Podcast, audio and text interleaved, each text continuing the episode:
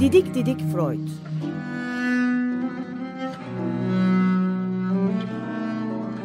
Freud'un ailevi ve tarihi romanı.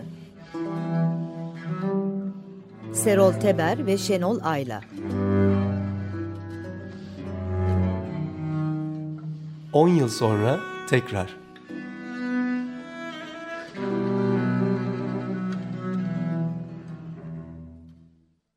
94.9 Açık Radyo'da Didik Didik Freud programından merhabalar. Ben Şenol Ayla.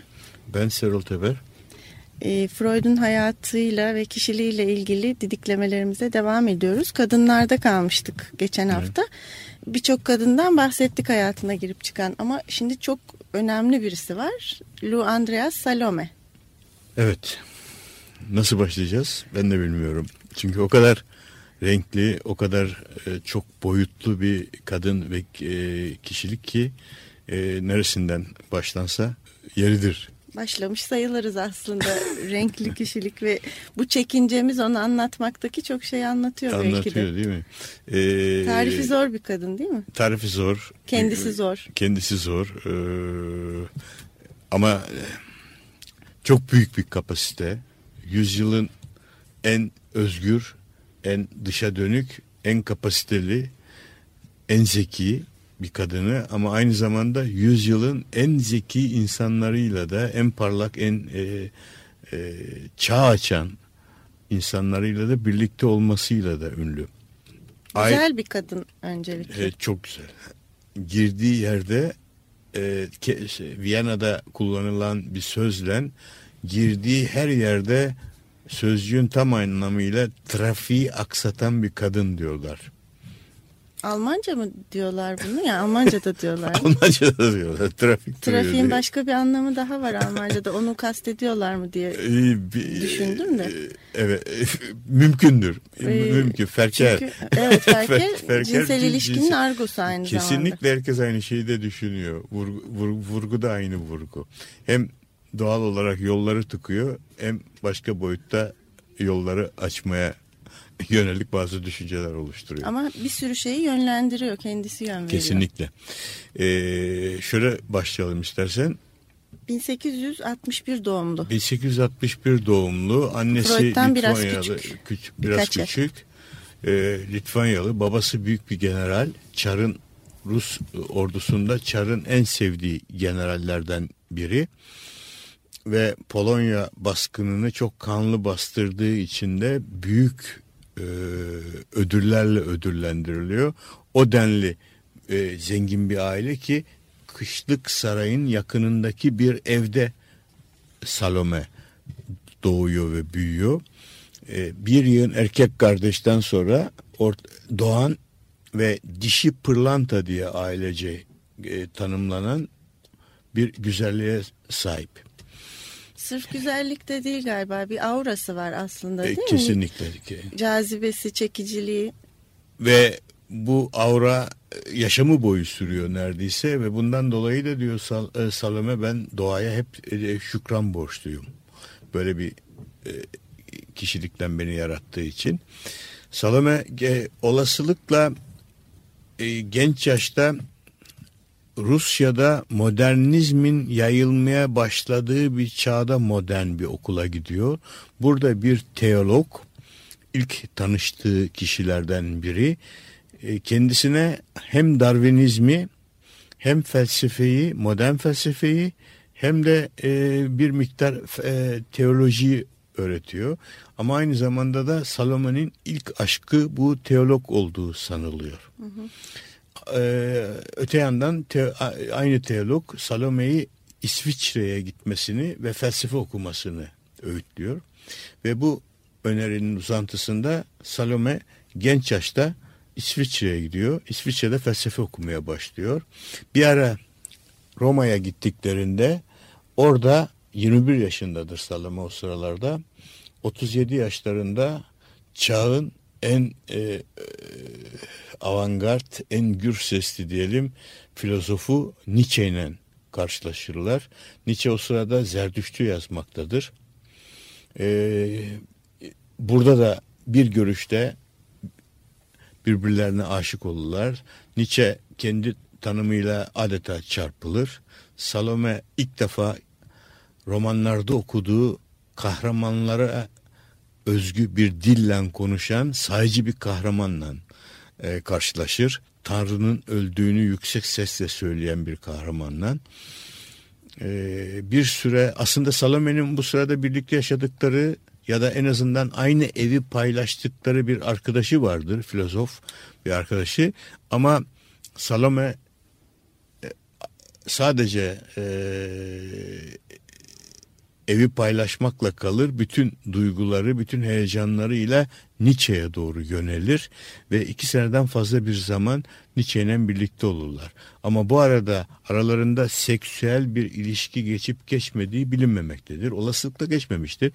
Çünkü Salome ısrarla e, e, ebedi bir aşkın devam etmesi için ebedi bir bakireliğin de devam etmesi e, gerektiği gibi böyle bir anlaşılması çok kolay olmayan e, bir e, düşünce e, içindedir.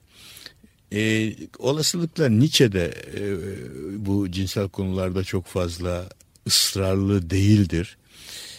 Birliktelikleri iki iki buçuk sene kadar sürer ama ayrılmalarına Nietzsche'nin ablası özellikle ablasının kıskançlıkları çok sebep olur. Ayrılırlar. Bu Nietzsche için oldukça travmatik bir olaydır. Salome de aynı şekilde üzgündür. Fakat ardından onun esas yaşamını belirleyecek olan Rilke ile tanışır. Rilke onun yaşamının dönüm noktasını oluşturur. Rilke'ye geçmeden önce bir şarkı dinleyelim istersen. Emma Chaplin'den dinliyoruz. Pentele Stelle.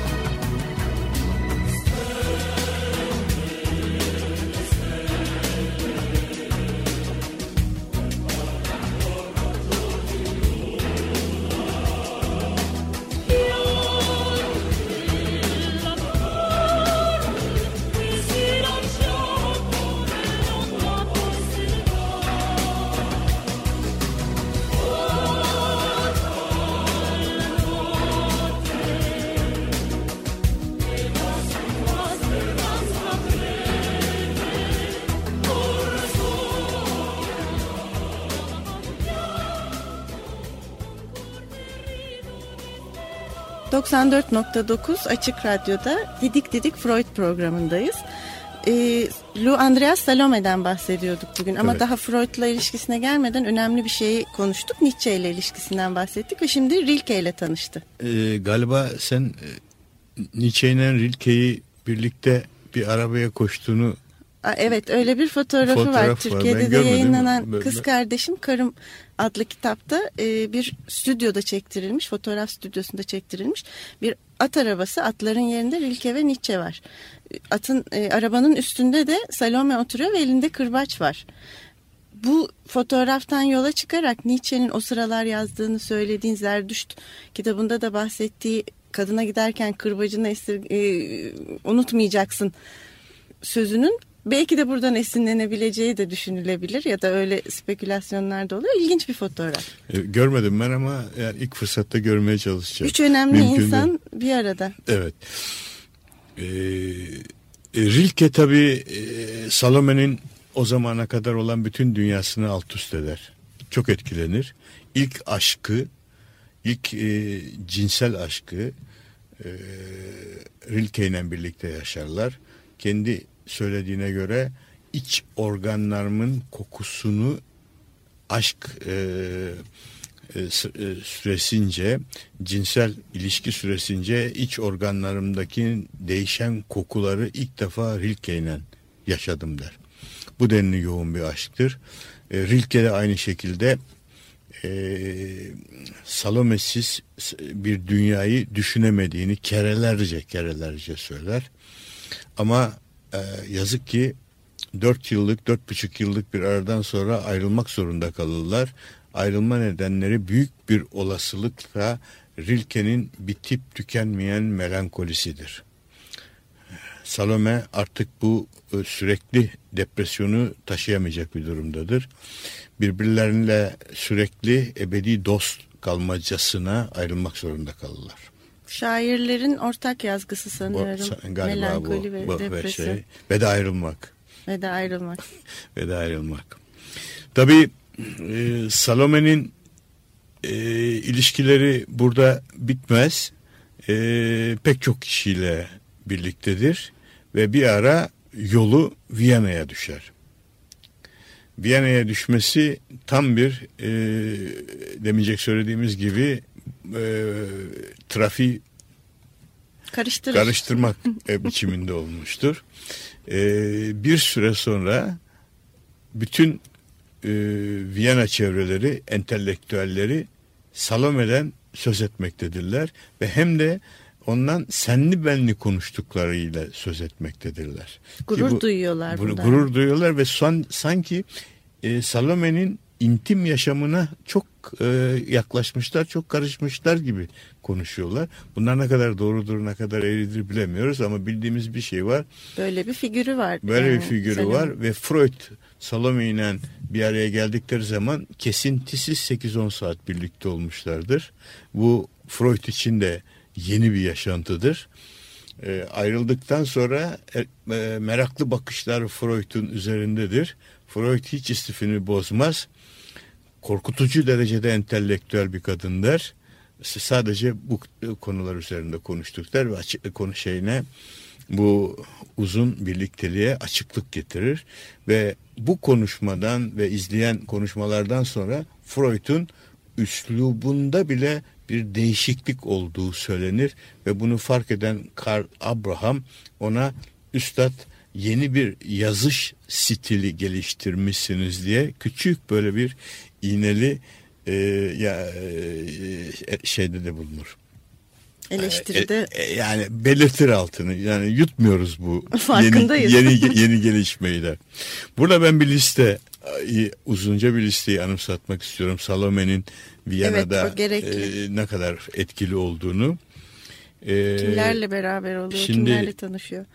Düşünün Nietzsche, Rilke, Freud, Gerhard Hauptmann, sosyalist önderlerden Georg Ladebur, rejisör Max Reinhardt, yazar Arthur Schinzel, Hugo von Hofmannsthal, filozof Paul Reh, Münihli yazar Frank Wadekind, feminist Helena Stücker, araştırmacı Friede von Bülow, Maria von Ebner, Aschenbach ve daha pek çokları Salome ile tanıştıktan sonra yazdıkları yazılarda felsefi olsun, şiirsel olsun, roman olsun, tiyatro olsun, ne olursa olsun Salome'ye göstermeden, onun fikrini almadan, onun evetlemesini almadan bunları yayına vermezler. Ve bunların başında Freud'u koyabiliriz. Freud o günden sonra hiçbir yazı, önemli yazısını diyelim ya da kitabını ilk önce Salome'ye gösterip onun önerilerini, eleştirilerini ve onayını almadan yayınlamamıştır.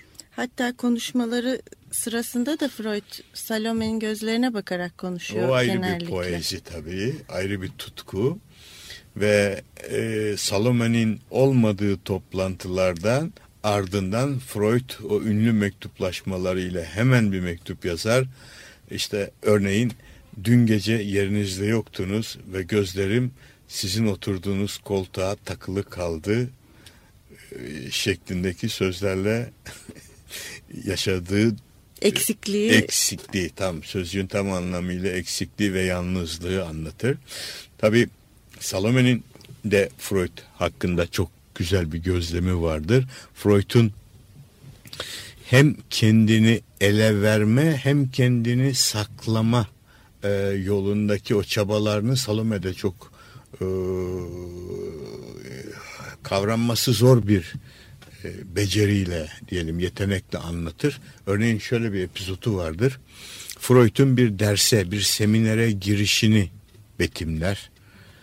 E, Freud bir omzu düşük, e, kapıdan içeri girerken bir omzu düşük, duvarın kenarından ve duvara sürünerekten sanki kimseye görünmemek, kimseye kendini fark etmemek, e, fark ettirmemek e, çabasıyla kürsüye doğru ilerler. Korku içindedir ama aynı anda da dehşetli bir şekilde kendisinin orada olduğunu, var olduğunu ve herkesin kendisini görmek istedi, görmesi gerektiğini istemek, istemek, hissetmek. hissettirmek, hissetmektedir, hissettirmektedir. Ve Salome bunu şeytani bir biçimde Fark eder. fark eder ve yazıya döker. Peki şimdi Bach'tan bir parça dinleyelim. Hmm, Solo keman için bir nolu sonatından Presto.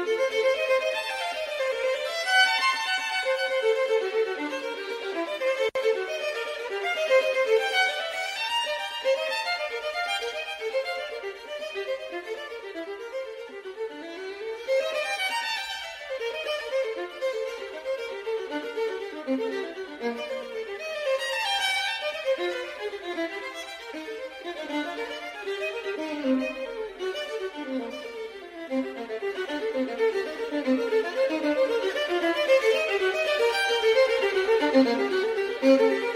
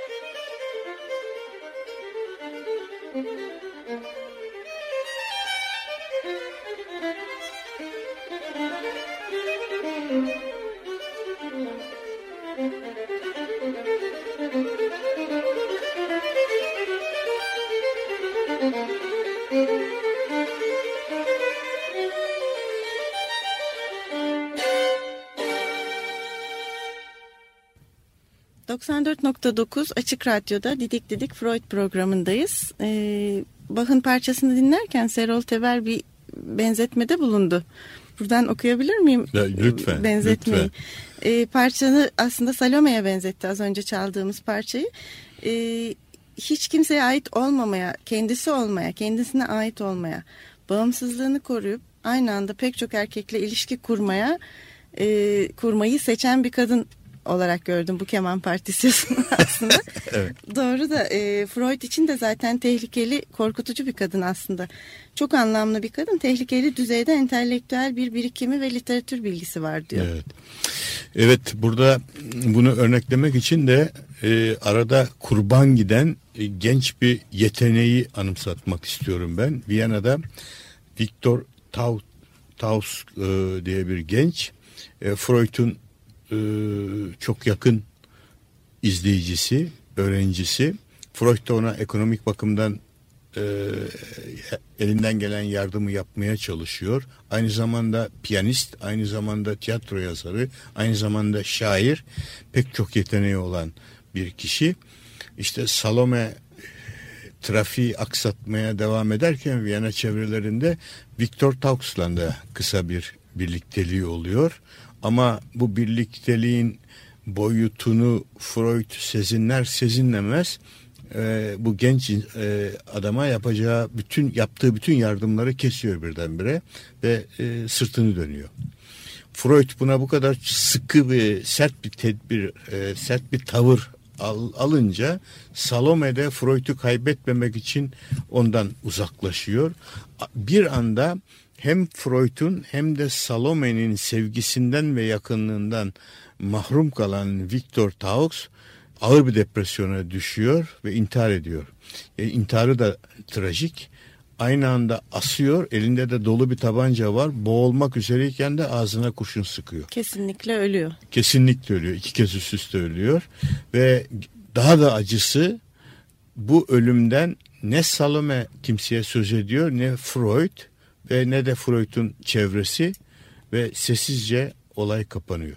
Bütün Büyük psikanalist e, ailesi e, ilgilenmiyor bu intiharla. Hiç kimseyle ilgilenmiyor bundan ve şey suçlu kadar. hissetmiş olmaları büyük olasılık. Hem herhangi. suçlu hissetmiş işte e, e, evet çok trajik bir e, tavır. İnsanlığın durumu diyelim yani. Salome'nin Salome ile Freud'un ilişkileri kısaca nasıl gidiyor daha sonrasında ve nasıl sonlanıyor ya da nereye kadar gidiyor? Mektuplaşmaları, yazışmaları her zaman devam ediyor. 1923'lerden ee, sonra e, birbirlerini görmeleri e, oldukça azalıyor. Ama 1923'lerden sonra zaten Salome artık eski çekiciliğini yitirmeye başlıyor. Yani eski e, trafiği aksatma konumu biraz e, yavaşlıyor. Bunu fark edince öteden beri e, evli olduğunun farkında varıyor ve kocasının yanına duruyor. Almanya'ya dönüyor. Oradan mektuplaşmaları sürüyor ve giderekten çeşitli hastalıklar, çeşitli yorgunluklarla hayatı 1936 zannediyorum değil mi? Evet 37'de. 37'de ölüyor ve Freud için çok ananın anlattığına göre ölüm mektubu, ölüm haberini getiren mektup okurken bir çığlık atıp Salome ölmüş diye etrafındakilere duyuruyor. Kanseri var onun da ilginç Şekeri bir şekilde. var, kanseri var, bir yıl, yürüme bozuklukları var. Ama buna rağmen şunu hemen e, geri gelmişken söyleyeyim. İleride yazacağı Freud'un çok e, tartışmalara konu olacak Musa denen adam ve tek tanrı dinler kitabını ilk defa uzun bir özetini Salome'ye gönderiyor gene Freud e, ölmeden evvel Salome ölmeden evvel onun onayını alıyor Salome yazabilirsin yayınlayabilirsin deyip evet dedikten sonra çevresindeki bütün eleştirilere rağmen kitabı yayınlamaya karar veriyor. Belki de Freud'un hayatınca önemsediği e, sayılı en, kişiler ya da en önemsediği. Kanınca en önemli, önemli kişi. Hatta şöyle de bir şey var aklımıza geliyor. E, Freud, ana Freud'un analizini ilk önce kendi yapıyor ki e, bütün konuşmalarında babaların kendi kızlarını analiz etmemeleri gerekir diye konuşan Freud buna rağmen, bu kez ana Freud'un buna rağmen ana Freud'un analizini ne başlıyor bir süre götürüyor. Ee, ana Freud oldukça zor durumlara düşüyor bu sırada. Çünkü e, babasından çok ciddi yakınlıklar da var. Ve bir süre sonra e, Freud anayı e, şey e, Salome'ye gönderiyor. Onun ee, devam etmesini onun istiyor. devam etmesini istiyor. Düşün diyor bu ikimizin kızı. Yani böyle bir tanımlamayı kullanacak, böyle bir e, şeyi kullanacak düzeyde Salome'ye yakın hissediyor kendine. Ee, bir kişi daha var, kadınlardan birisi daha var hayatında önemli birisi. Ee, Sabina Spielrein. Evet, Sabina Spielrein psikanalizin hem en çok parlak, en en şanssız kadınlarından biri. Çok genç yaşta çok büyük bir bilgi kapasitesinden e, neredeyse bu bir e, bomba gibi düşüyor psikiyatri camiasına. Yahudi kökenli bir Rus ailesinden çok zengin, e, çok kültürlü ama çok sorunlu bir kız. Küçük yaşta ağır bir depresyona düşüyor. Bunu çözebilmek için de ilkin e, Jung'un kliniğine gidiyor. E, önce hastası oluyor. Önce hastası oluyor, sonra asistanı oluyor, sonra da sevgilisi oluyor. Jung'un e, bayağı skandallara neden olan bir e, cinsel ilişki dönemi var Sabine ile. E, Emma da bunu öğrenip ciddi problemler çıkarıyor Jung'un karısı. Fakat bütün bunların ötesinde Sabine e, psikanalize çok büyük katkılarda bulunuyor. Örneğin ölüm içgüdüsünü, tahrip içgüdüsünü, aşkla, e, sevgiyle birlikte oluşan e, bu e, tahripkarlığı ilk kez sistematik bir şekilde yazan Sabine Spielrein. Bu onun bu yazdıklarını hem Jung hem de Freud neredeyse birebir kullanıyorlar. Birebir e, esinleniyorlar ama yazık ki onun adını anmadan. Birebir deyince esinlenmeden fazlası oldu. Esinlenmeden zaten, fazlası oluyor. Doğru. Ee, örne, örneğin gene Freud'u burada örneklersek e, haz ilkesinin ötesinde diye yazdığı ünlü e, ki, kitabında ya da monografisinde ki temel fikir Sabina'nındır ama kaynak listesine baktığımız zaman onun adı geçmez. E, Sabina'nın e, hayatının devamı da kötü gidiyor. Devamı da çok kötü. Sabina Viyana ve Zürih'te aradıklarını bulamayınca gidip Rusya'da psikanalizi yaymaya çalışıyor. Yalnız e, çok e, trajik bir durumdur. E, Nazi Almanyası psikanalize karşı olduğu gibi Sovyet Rusyası da psikanalize karşıdır. Ee, ilk önce onun üç erkek kardeşi KGB tarafından öldürülüyor. Sonra kocası öldürülüyor ve 1941 yılında Sabine iki kızınla birlikte yolda yürürken Naziler tarafından yakalanıyor ve önlerine çıkan ilk sinagogun önünde kurşuna diziliyor ve yaşamı böylece son derece son derece trajik bir şekilde sonlanıyor. Ve onun notları e, psikiyatriye getirdiği katkılar sonradan kaldığı psikiyatri kliniklerinin ya da otellerin bodrumdaki bavullarında bulunuyor. Bir kısmı yayınlanıyor, bir kısmı hala e, karanlıkta. Başka bir başarılı kadından bir parça dinleyelim o zaman. Ella Fitzgerald söylüyor. When a Woman Loves a Man. Maybe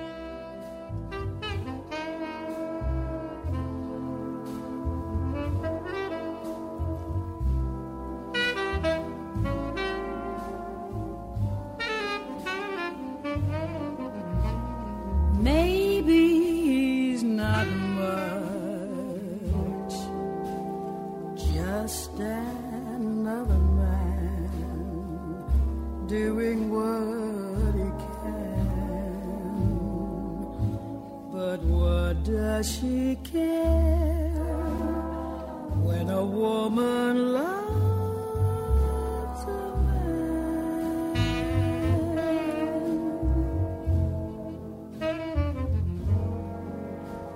She'll just string along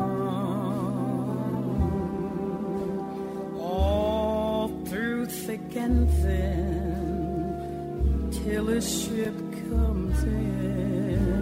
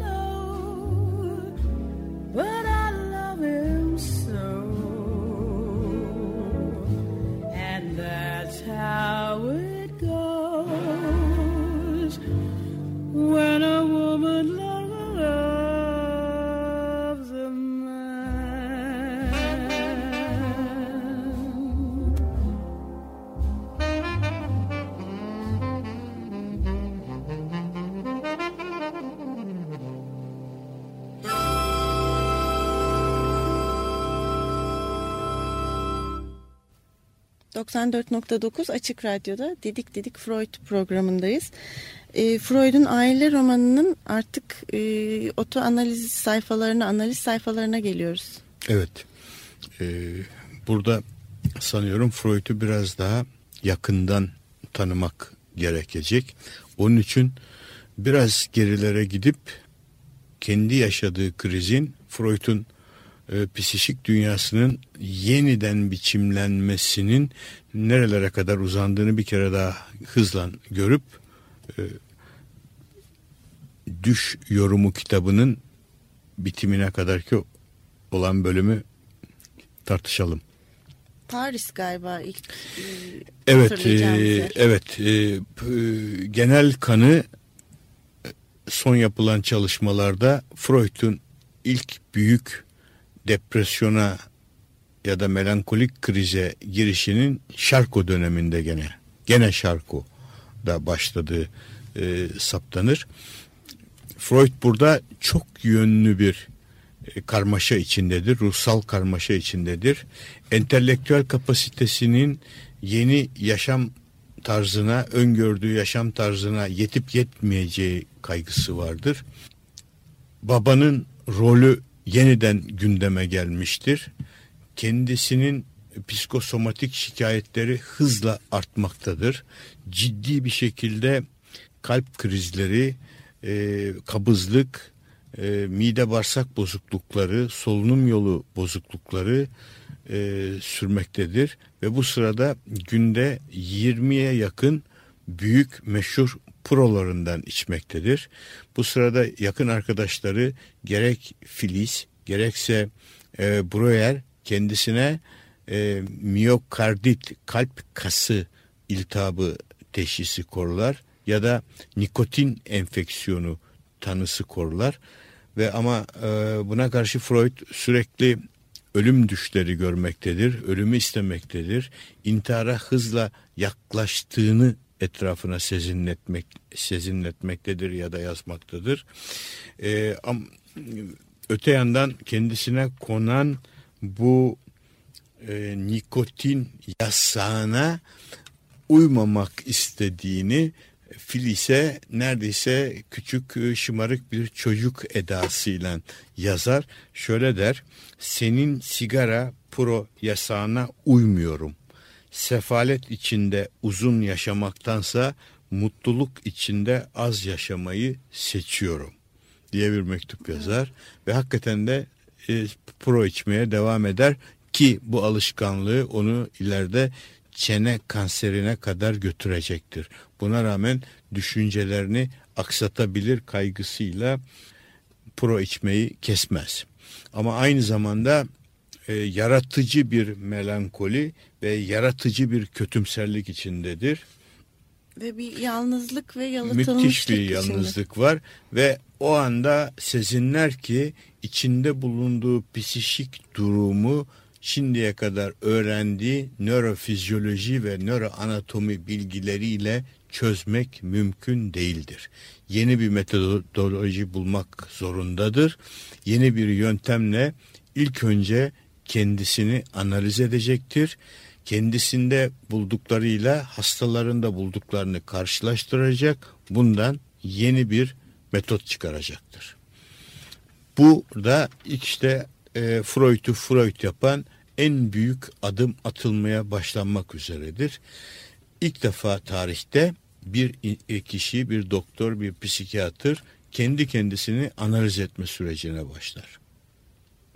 Evet, oto analizine geldik. Evet, artık oto analizine geldik. E, Ölüm fantazilerinin, huzursuzlukların, güvensizliklerin, e, sıkıntılar içinde kıvrandığı anda aynı zamanda da entelektüel bir sıçrama yapma süreci kendisi başlar ve burada çoğunluğu hastalarında gördüğü 18 kadar hastasında topladığı bulguları 21 Nisan 1896'da Viyana Nöropsikiyatri Kongresi'nde tebliğ eder. Bu hastaların tümü kadındır ve tümünde de gençlik yaşlarında, çocukluk yaşlarında e, cinsel tacize uğrama e, durumu ya da fantazileri vardır. Bu tebliği sunmasıyla Freud'un etrafında büyük bir olumsuzluk dalgası oluşur. Herkes buna karşıdır.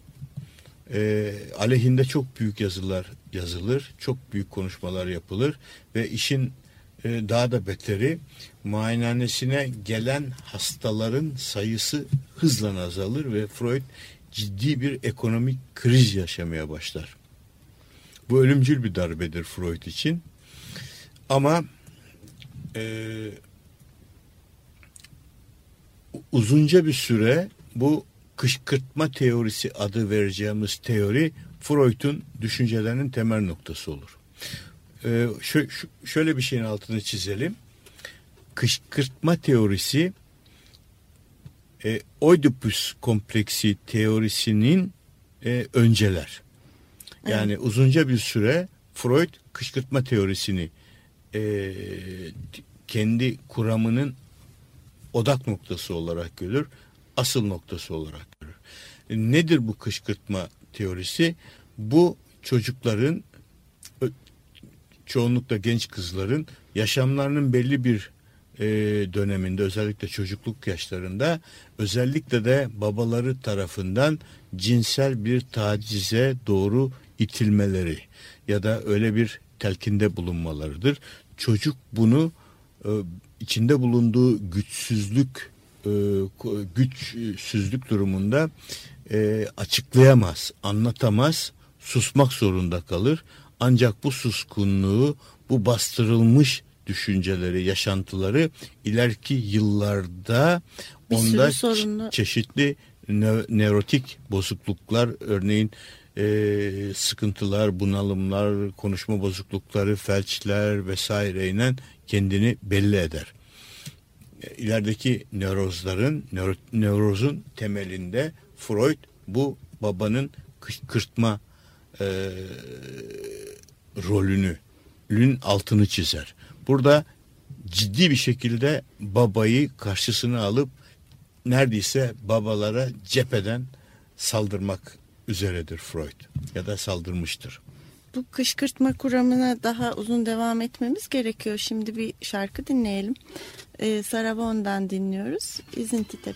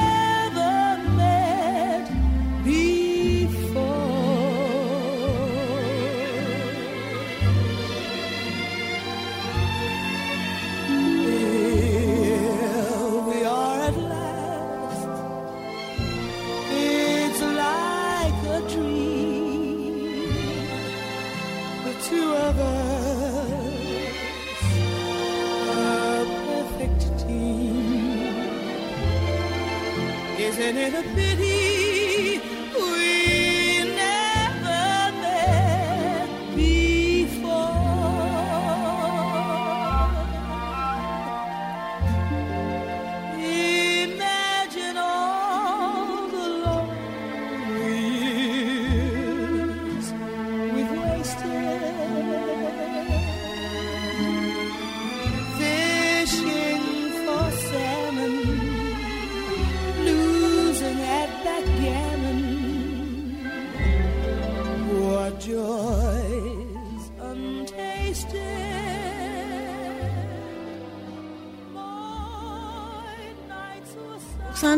94.9 Açık Radyo'da Didik Didik Freud programındayız. E, Freud'un kışkırtma te- te- kuramından bahsediyoruz. Evet. Evet kışkırtma kuramı e, e, bilim dünyasına bir küçük bomba gibi düşer. O zamana kadar kutsal ailede özellikle çocukların babalar tarafından, kutsal babalar tarafından e, cinsel tacize uğramalarının uğradıklarının söylenmesi, altının çizilmesi e, düşünün e, nasıl bir tepki yaratır. Ama e, bu karşı tepki e, Freud'u belli bir süre için yıldırmaz. Çalışmalarına devam eder. Hatta eleştirileri şöyle karşılıyor. E, bir sürü ahmak tarafından yapılan bu eleştirileri hiç kulak asmıyorum diyor ama bir yandan da tam tersi Ama tam tersi e, ciddi bir ye- yeni bir depresyon fazındadır kendisi.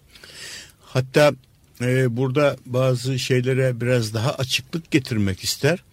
Çocukların aile içinde cinsel taciz gördüklerini söylemeleri mutlaka böyle bir tacizi gördükleri anlamına da gelmeyebilir. Bu tacizi fantazi düzeyinde de yaşamış olabilirler diye e, açar bunu ki bu ilerideki çalışmalarda doğrudur. Çünkü çocuk da gerçekten anası babası tarafından ya da yakınları tarafından cinsel bir tacize e, uğramış olmanın özlemini de duyu, duydukları ya da e, duyabileceklerini biz e, öğreniriz, biliriz. Hatta biraz daha ileri gidersek şöyle diyeriz. Bugün agorofobi olarak bildiğimiz yani ve çoğunlukla kadınlarda görülen sokağa çıkamama e, ra- rahatsızlığı, bozukluğu böyle bir bu tür fantazilerin değişik biçimde algılanması sonucu ortaya çıkabilir. Biraz daha açayım. Çocukluklarında geçirilen bir ya da geçirildiği sanılan bir cinsel taciz hem hüzün hem de haz olarak anımsanır. Ve giderek zaman içinde haz e, bir tür e, gene ana o'yu çağrıştıran bir biçimde e, yapma istemiş şeklinde kadınların içinde ortaya çıkabilir. Ama bu süperego tarafından çok ciddi şekilde bastırılarak sokağa çıkmama ya da sokağa çıkmaktan korkma korkusu bir agorofobi olarak e, önlenir. Yani- Ancak böyle bir savunma e, refleksinden refleksinden kendisinin sokağa çıkmasını önler. Yani sokağa çıkmak e, çıkma durumunda orada karşılaşacağı insanlara karşı bir cinsel istek duyacağından Evet. korkup kendisini cezalandırıyor mu doğru mu anlıyorum Peki, diye soruyorum. Evet aşağı yukarı aşağı yukarı tamamen öyle.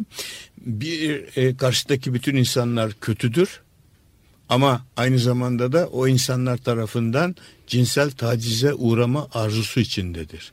Böyle bir durumda kendisini eve hapsetmek, eve kapamak en rasyonalize olmuş, en aklileştirilmiş bir savunma merke e, savunma refleksi olarak ortaya çıkar. Kendi kendisini kur- korumuş olur. Şimdi Freud'a e, çok fazla eleştiri gelmiştir bu kışkırtma teorisinden. E, o zamanlar belki haklıydı ama bugün günümüzde Freud'un e, bu teorisinin ne kadar doğru olduğunu e, biliyoruz.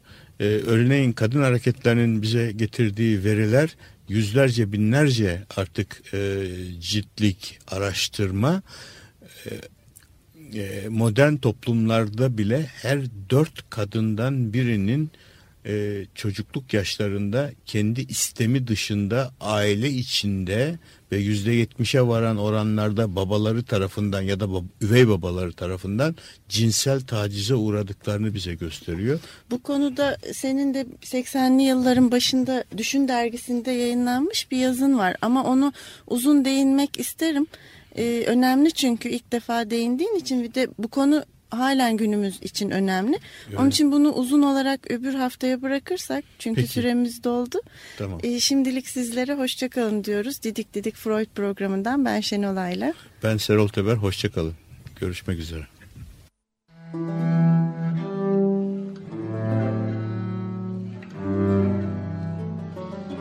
Didik Didik Freud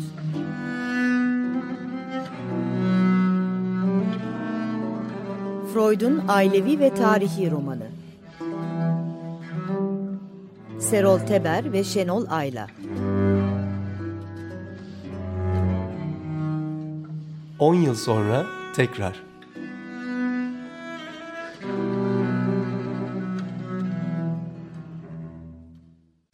Açık Radyo program destekçisi olun. Bir veya daha fazla programa destek olmak için 212 alan koduyla 343 41 41